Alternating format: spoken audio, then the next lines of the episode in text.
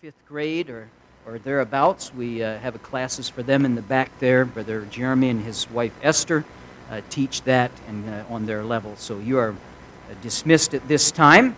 The rest of you, if you would, go to Luke chapter number 2.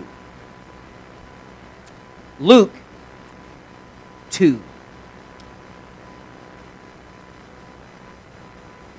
There, uh, after years in the ministry, you know, Christmas time comes around and and uh, seems to be a limited amount of messages you can get out of one passage. Amen. But we're going to look at it this morning, Luke chapter two, and uh, hopefully learn something together from His Word. There was an 80-year-old woman recently was married to her fourth husband. A reporter was talking to her and questioned the occupation of her new husband. She said that he owned a funeral home. He was a mortician. So, curious about some of the other husbands that she had had, he, he uh, the reporter asked about their occupations, and she stated that her first husband was a banker, her second husband was a circus master, and her third was a preacher, and of course, now married to a mortician. We had a banker, a circus master, a preacher, and now a mortician. Puzzled the reporter a little bit. He said, None of these people have anything in common, he said.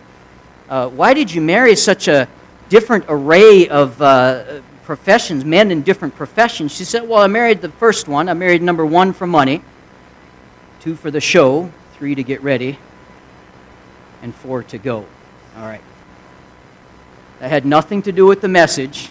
All right. I just thought it was hilarious when I read that. All right. I think that if we were to categorize the past year, especially the past 18 months, we'd have to use the word fear. Uh, it, uh, we're surrounded by it, and I think uh, many places are even trying to promote it, different news outlets and such.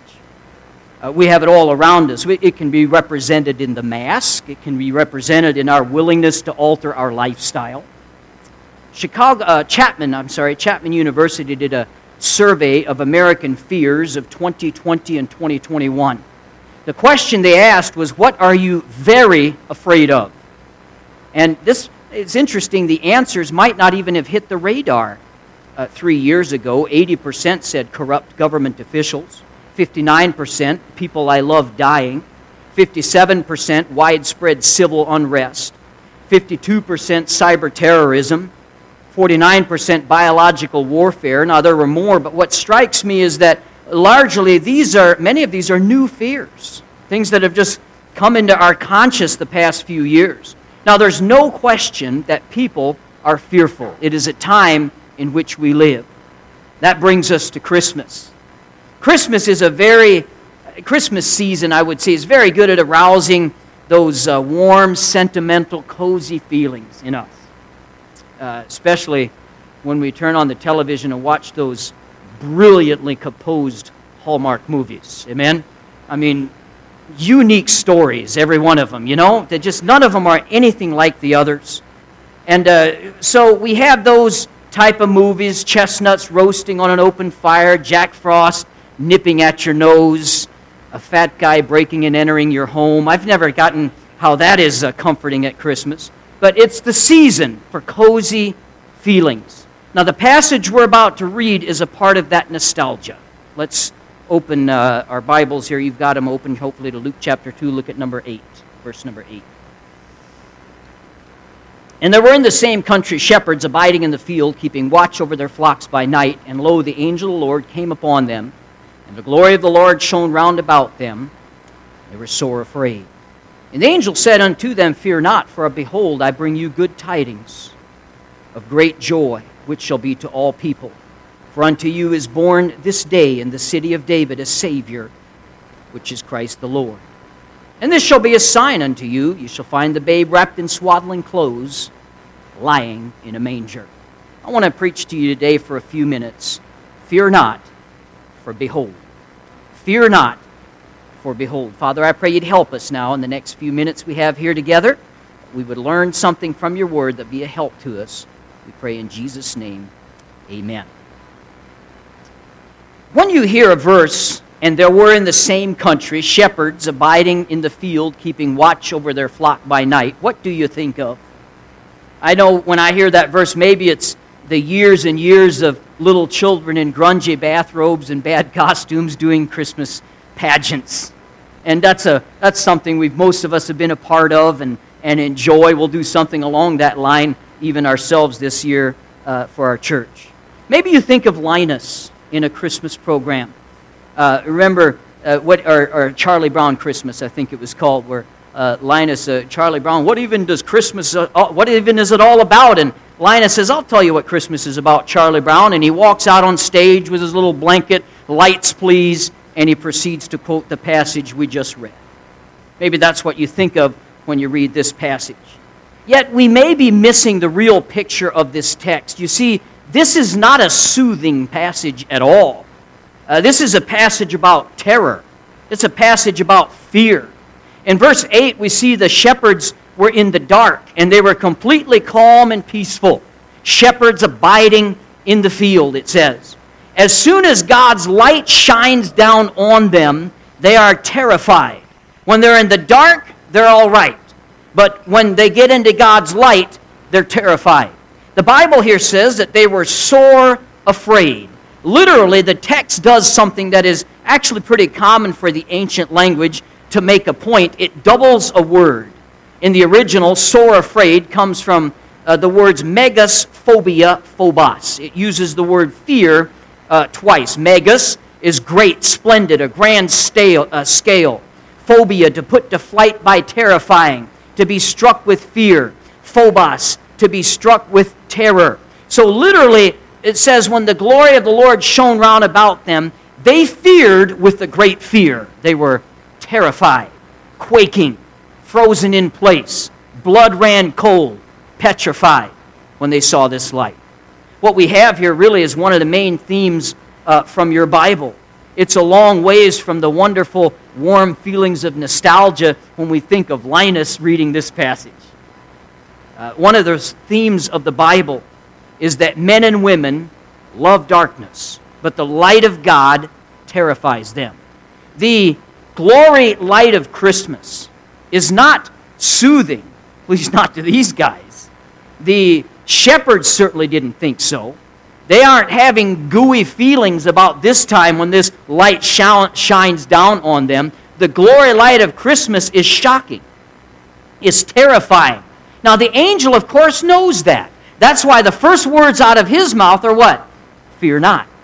Because he knows they're afraid uh, he says, Fear not, for behold.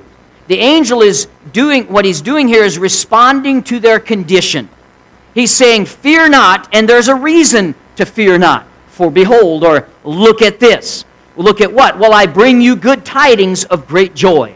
That word good tidings is an interesting one, or the phrase good tidings. Uh, the original word is translated into the word gospel 22 times in the New Testament. That's what the gospel is, is good news, is good tidings.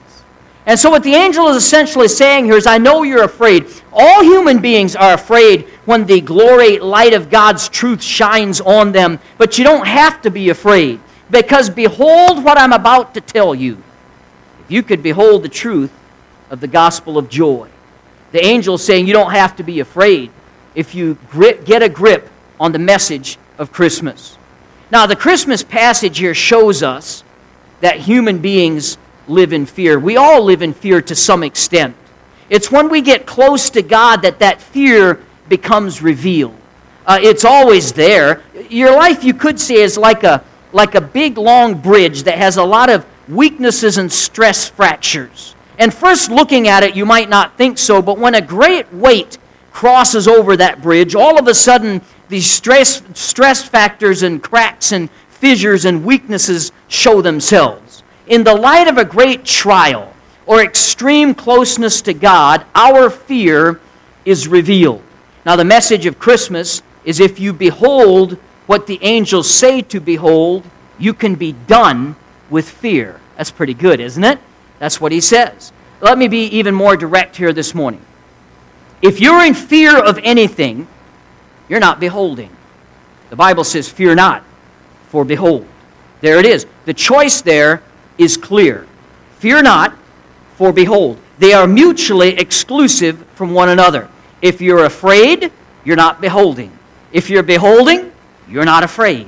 These two things are mutually exclusive. Beholding what? That's what I want to answer in this morning's message. Christmas is the end of fear. It's what we see in our passage today. I want to take a look at the passage and see what the message was here exactly. First of all, in verses 8 through 9, we see that uh, what we've said several times already, we've got to recognize the fact that human beings live in fear. Uh, the shepherds are just pictures of the way that we all are. As soon as they get out of the darkness the, into the light, they're scared. Now, let me ask this question What might have helped the shepherds that night? What if they had went to Bible college? Would that have helped them? What if they had come to Bible Baptist Church and went through our discipleship program? Would that have helped the shepherds? Ah, we studied about this. We know what this is. This is what you call a theophany when God shows himself. We understand what this is. Everybody calm down. It makes perfect sense. There's no reason to be afraid. I don't think so. Because their problem is more fundamental than it is intellectual. This incident here is actually an echo of another incident we find out uh, in our Bibles way back in Genesis. It's the history of Adam and Eve. Adam and Eve were the first human beings created. We know that uh, from our Bible. The Bible says that while they were in the garden before they sinned, they walked in the cool of the day, they walked with God. They spent time in the presence of God. They were, had the glory of God with them there. They communed with Him. They had that relationship. In fact, they loved the glory of God. One day we're told that they decided to be their own masters. Uh, they decided to eat the forbidden fruit. We don't know exactly what that forbidden fruit is. I've always thought it was persimmons because they're nasty. Uh, but they decided to eat the forbidden fruit. And uh, Eve did it first. Uh, we like to pick on the woman because she ate the fruit first, but the Bible says that she gave to Adam with her, which means I believe he was standing right there watching what was going on. Listen, friend, as a man, we are to be the spiritual leaders in our home. Amen we ought to be leading that. And, and uh, the Bible calls the woman the weaker vessel, and he should not have allowed that serpent to talk to his wife at all. He should have kicked that serpent into the next county. Amen. But he didn't, and he stood there, and they made the choice to eat of that forbidden fruit, be their own masters, make their own rules. On that day, instantly, everything changed. And so now, uh, the, the, that day when the glory of God came down, they did not meet him with joy this time. The Bible says that they hid. They ran and they jumped into the bushes. And when God called Adam, you know the story, he says, Adam, where art thou? Adam was hiding, and finally he says, I'm here. And he says, I hid myself. And Lord said, Why did you hide yourself? He says, I was, that's interesting, afraid. Afraid. He was full of fear from someone who They've never feared before, never been afraid of God before. They loved spending time with Him. But Adam here, he knows that he's naked now. He feels vulnerable and he hides himself. And he and Eve, they wrap themselves with some leaves to try to cover uh, their nakedness. And it has been so ever since. The Bible says that we are all ruled by fear. Now, what is fear? Fear is doing just what Adam did it's hiding. It's wrapping ourselves the precarious things of life that we think will give us security. That's what we do in our fear. You withdraw, like the turtle that gets in his shell uh, to try to protect himself so they feel safe. What things does the Bible says that we uh, wrap ourselves in? Well, really, we try to wrap ourselves in anything but God till we come to Him. Anything but God that makes us feel safe. We say, I'm safe because I have a good job. I'm safe because I have a lot of friends. I'm safe because I have a great family. I'm safe because I have talent or I have money. The reason that we live in fear, though, is that even though we tell ourselves that the things that we're wrapping ourselves into, like those that I just read, these bushes, as it were, that we're hiding ourselves behind and leaves we're wrapping ourselves into, even though we tell ourselves that these things will keep us safe, these things will bring fulfillment, the problem is we know they'll do no such thing. Fundamentally, we know how uncertain these things are. Jobs may not be there forever.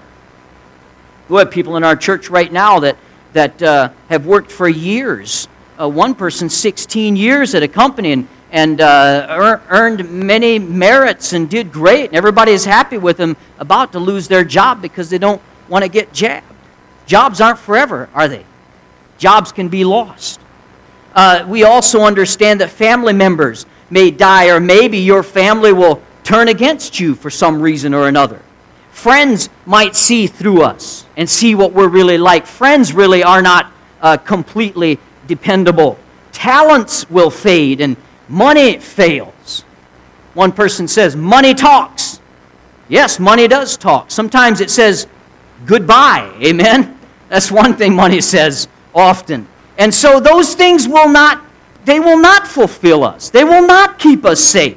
The things that we wrap ourselves into to give us a sense of safety, we really know how precarious they are. So we don't like anyone to come along and point that out to us. In fact, when the truth of God's Word shines on that, we're filled with fear. We know they're precarious. We know, listen, friend, if you're here today and you are putting your hopes of heaven into your good works, you know fundamentally you can't be good enough to get to heaven. The Bible says, For there is none righteous, no, not one. We've all failed God. None of us are, we've all sinned and come short of the glory of God. We, we can't reach it by ourselves because we're not good enough to do so. And so we try to tell ourselves, in fact, we often end up lying to ourselves. And this means we're filled with anxiety. That's why when the light of God's Word shines in and shows us the futility of those things, it fills us with fear. The Bible tells us these kinds of fears take different forms. There's a fear of falseness. What if somebody looks inside and sees what you really are like? Some of us are afraid to get close to people because if they knew what I was really like, then they wouldn't have anything to do with me anymore.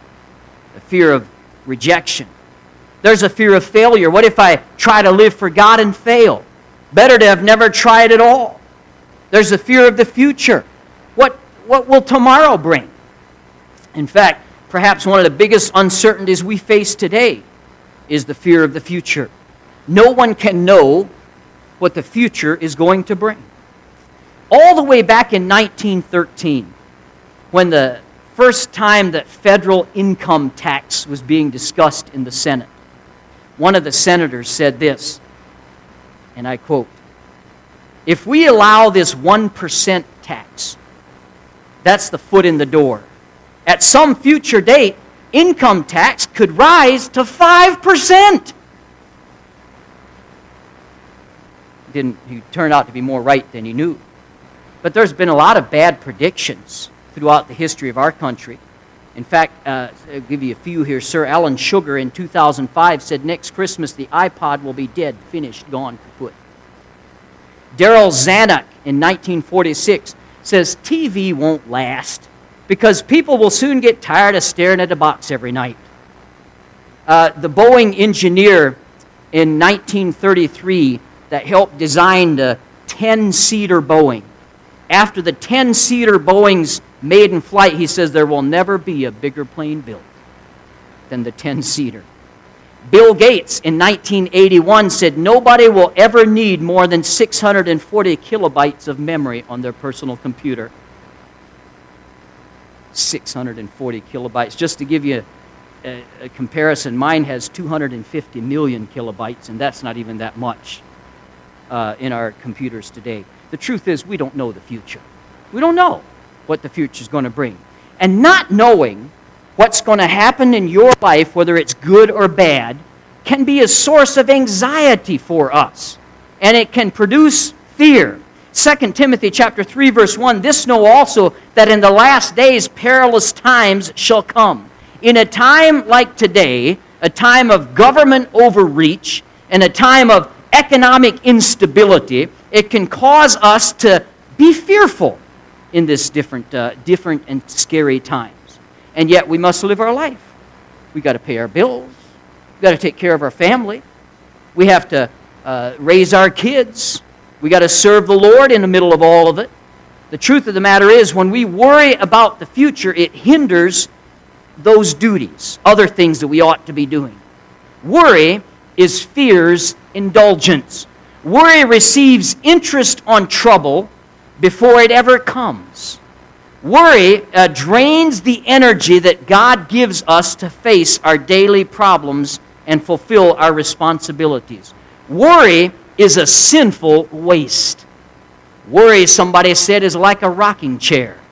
It gives you something to do, it never takes you anywhere. Uh, worry is sin.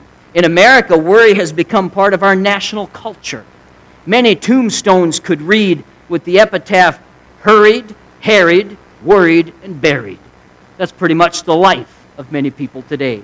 Let me ask you today, friend, does the fear of the future hold you in bondage? All of our fears, how do we overcome them? Uh, the fear of an unknown tomorrow. They gnaw at us, but the Bible shows us that at the root, these things are symptomatic. At the essence of fear is a mistrust in God Himself. Uh, it's a, uh, our fears come from being afraid of God or not trusting that He's in control.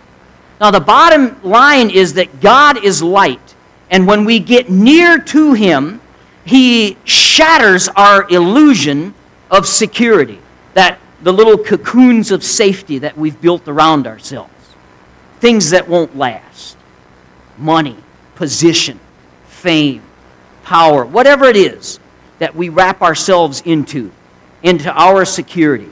And then the light of God's Word shows us how weak those things are that we're building our lives on. Now, if you're, we could apply that to salvation.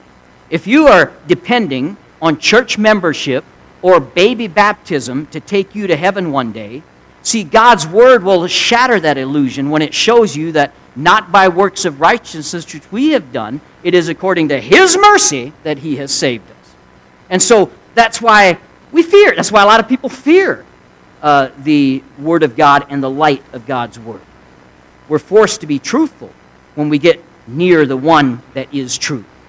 God always shows us the futility of life without Him. When Isaiah got close to God, uh, got near to God, got a good view of God, he said in chapter 6, verse 5, Woe is me, for I am undone. I am a un- man of unclean lips, and dwell in the midst of a people with unclean lips. When Job got near God, he said, Wherefore I abhor myself and repent in dust and ashes, Job 42, 6. When Peter got near Jesus and saw who he was, he said, Depart from me, for I'm a sinful man, Luke chapter 5, verse 8. That's what always happens when we get a good dose of God in our life. It traumatizes us. We feel weak, and all of a sudden we feel like we are not as much in control as we thought we were. That's why the shepherds, the light of God shone on them, they were terrified. So, what's the answer? It's found in the instruction of this angel. He says, Fear not, for behold. Behold what? I promise you, in that there is a solution for our fear. If we get a hold of this, we don't have to fear at all anymore. He says, For behold, or fear not, for behold, I bring you good tidings of great joy, which shall be to all people. What are the tidings he's talking about? For unto you is born this day in the city of David a Savior, which is Christ the Lord. If you're afraid this morning, please, friend, get a hold of this here. First of all, he says, here is born a Savior. Someone has come who is a Savior. Not only that, though, he's a born Savior. That means he's a Savior who became a man. Philippians chapter 2 tells us that even though Jesus Christ was equal with the Father, he did not hold himself, though. The Bible says that he made himself of no reputation and took upon him the form of a servant and was made in the likeness of men. Philippians 2 7. Now, why did he have to come down? Why did he become man? Because he had to live a perfect life, die in our place, take the punishment that we deserved, so that if we receive him as our Savior, all of his righteousness is imputed to us who we have. We, we don't have any righteousness, you see, not anything that pleases God. The Bible says uh, that even our righteousness are as filthy rags to the Lord himself because of his holiness. But Jesus Christ's righteousness can be imputed on us. What a blessing. Uh, he accepts us then for his sake. Hear this then, friend. You who are fearful, if you're afraid of failure, get a hold of this if you're afraid of the future. As you look at the uncertainty of life, the Bible gives us some things that we can hold on to that'll help us. He says God is already in front of you. That's one thing we need to understand because He is the God who goes before His people. Deuteronomy chapter 31, verse 8 And the Lord, He it is that doth go before thee. He will be with thee, he will not fail thee, neither forsake thee. Fear not, neither be dismayed. Aren't, isn't it a blessing, friend, that you can know that wherever you have to tread in life, uh, sometimes through some dark valleys, sometimes through some difficulties, that the Lord's been there before you, scoping it out, making sure that you can go through it. What a blessing. Secondly, we see that God promises to be with you no matter what happens. Isaiah 41:10, Fear thou not, for I am with thee. Be not dismayed, for I am thy God. I will strengthen thee. I will uphold thee with the right hand of my righteousness.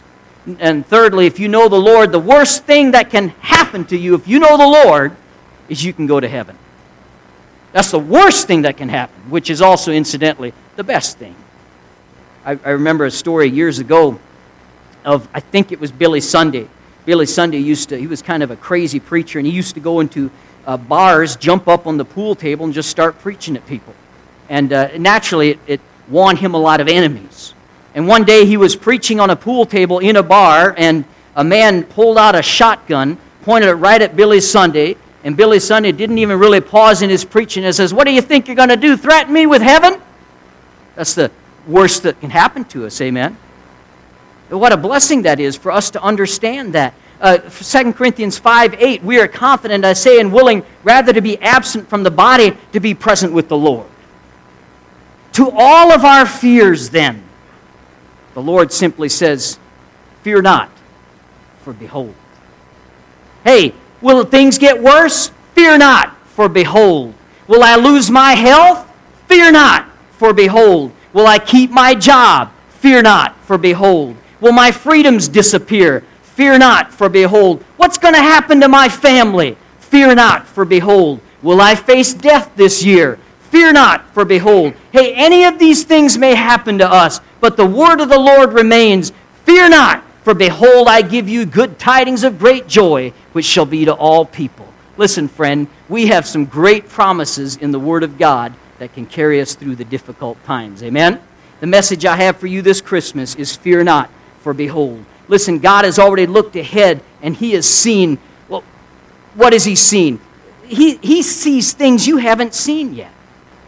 He's looked ahead at the, the path of your life, and He knows things that are coming that you aren't even aware of yet. You think things are bad now, you haven't seen anything yet. We don't know what's going to happen in the future. It might be bad. Well, we know for certain that there are going to be difficulties. We know there's going to be struggles. We know there's going to be trials. It isn't all uh, peaches and cream to live through this life on earth. And many of us still have a few years to live. Do you realize there's all things that can, all kinds of things that can happen to us in this sin cursed world? Can I tell you, friend, then get your eyes off the world and get it on to someone who can control all. Fear not, for behold. That's the plea from the passage today.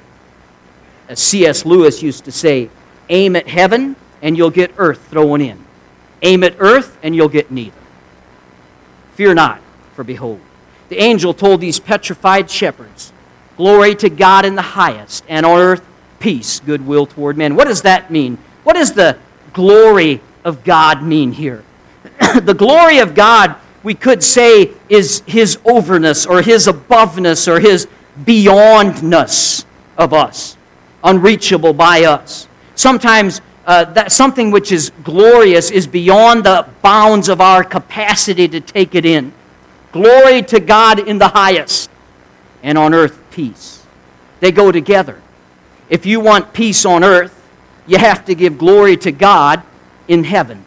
uh, if we by the way, we are giving far too much glory. And by the word glory, I mean weight and significance. We're giving far too much glory to the Faucis of the world today. Amen?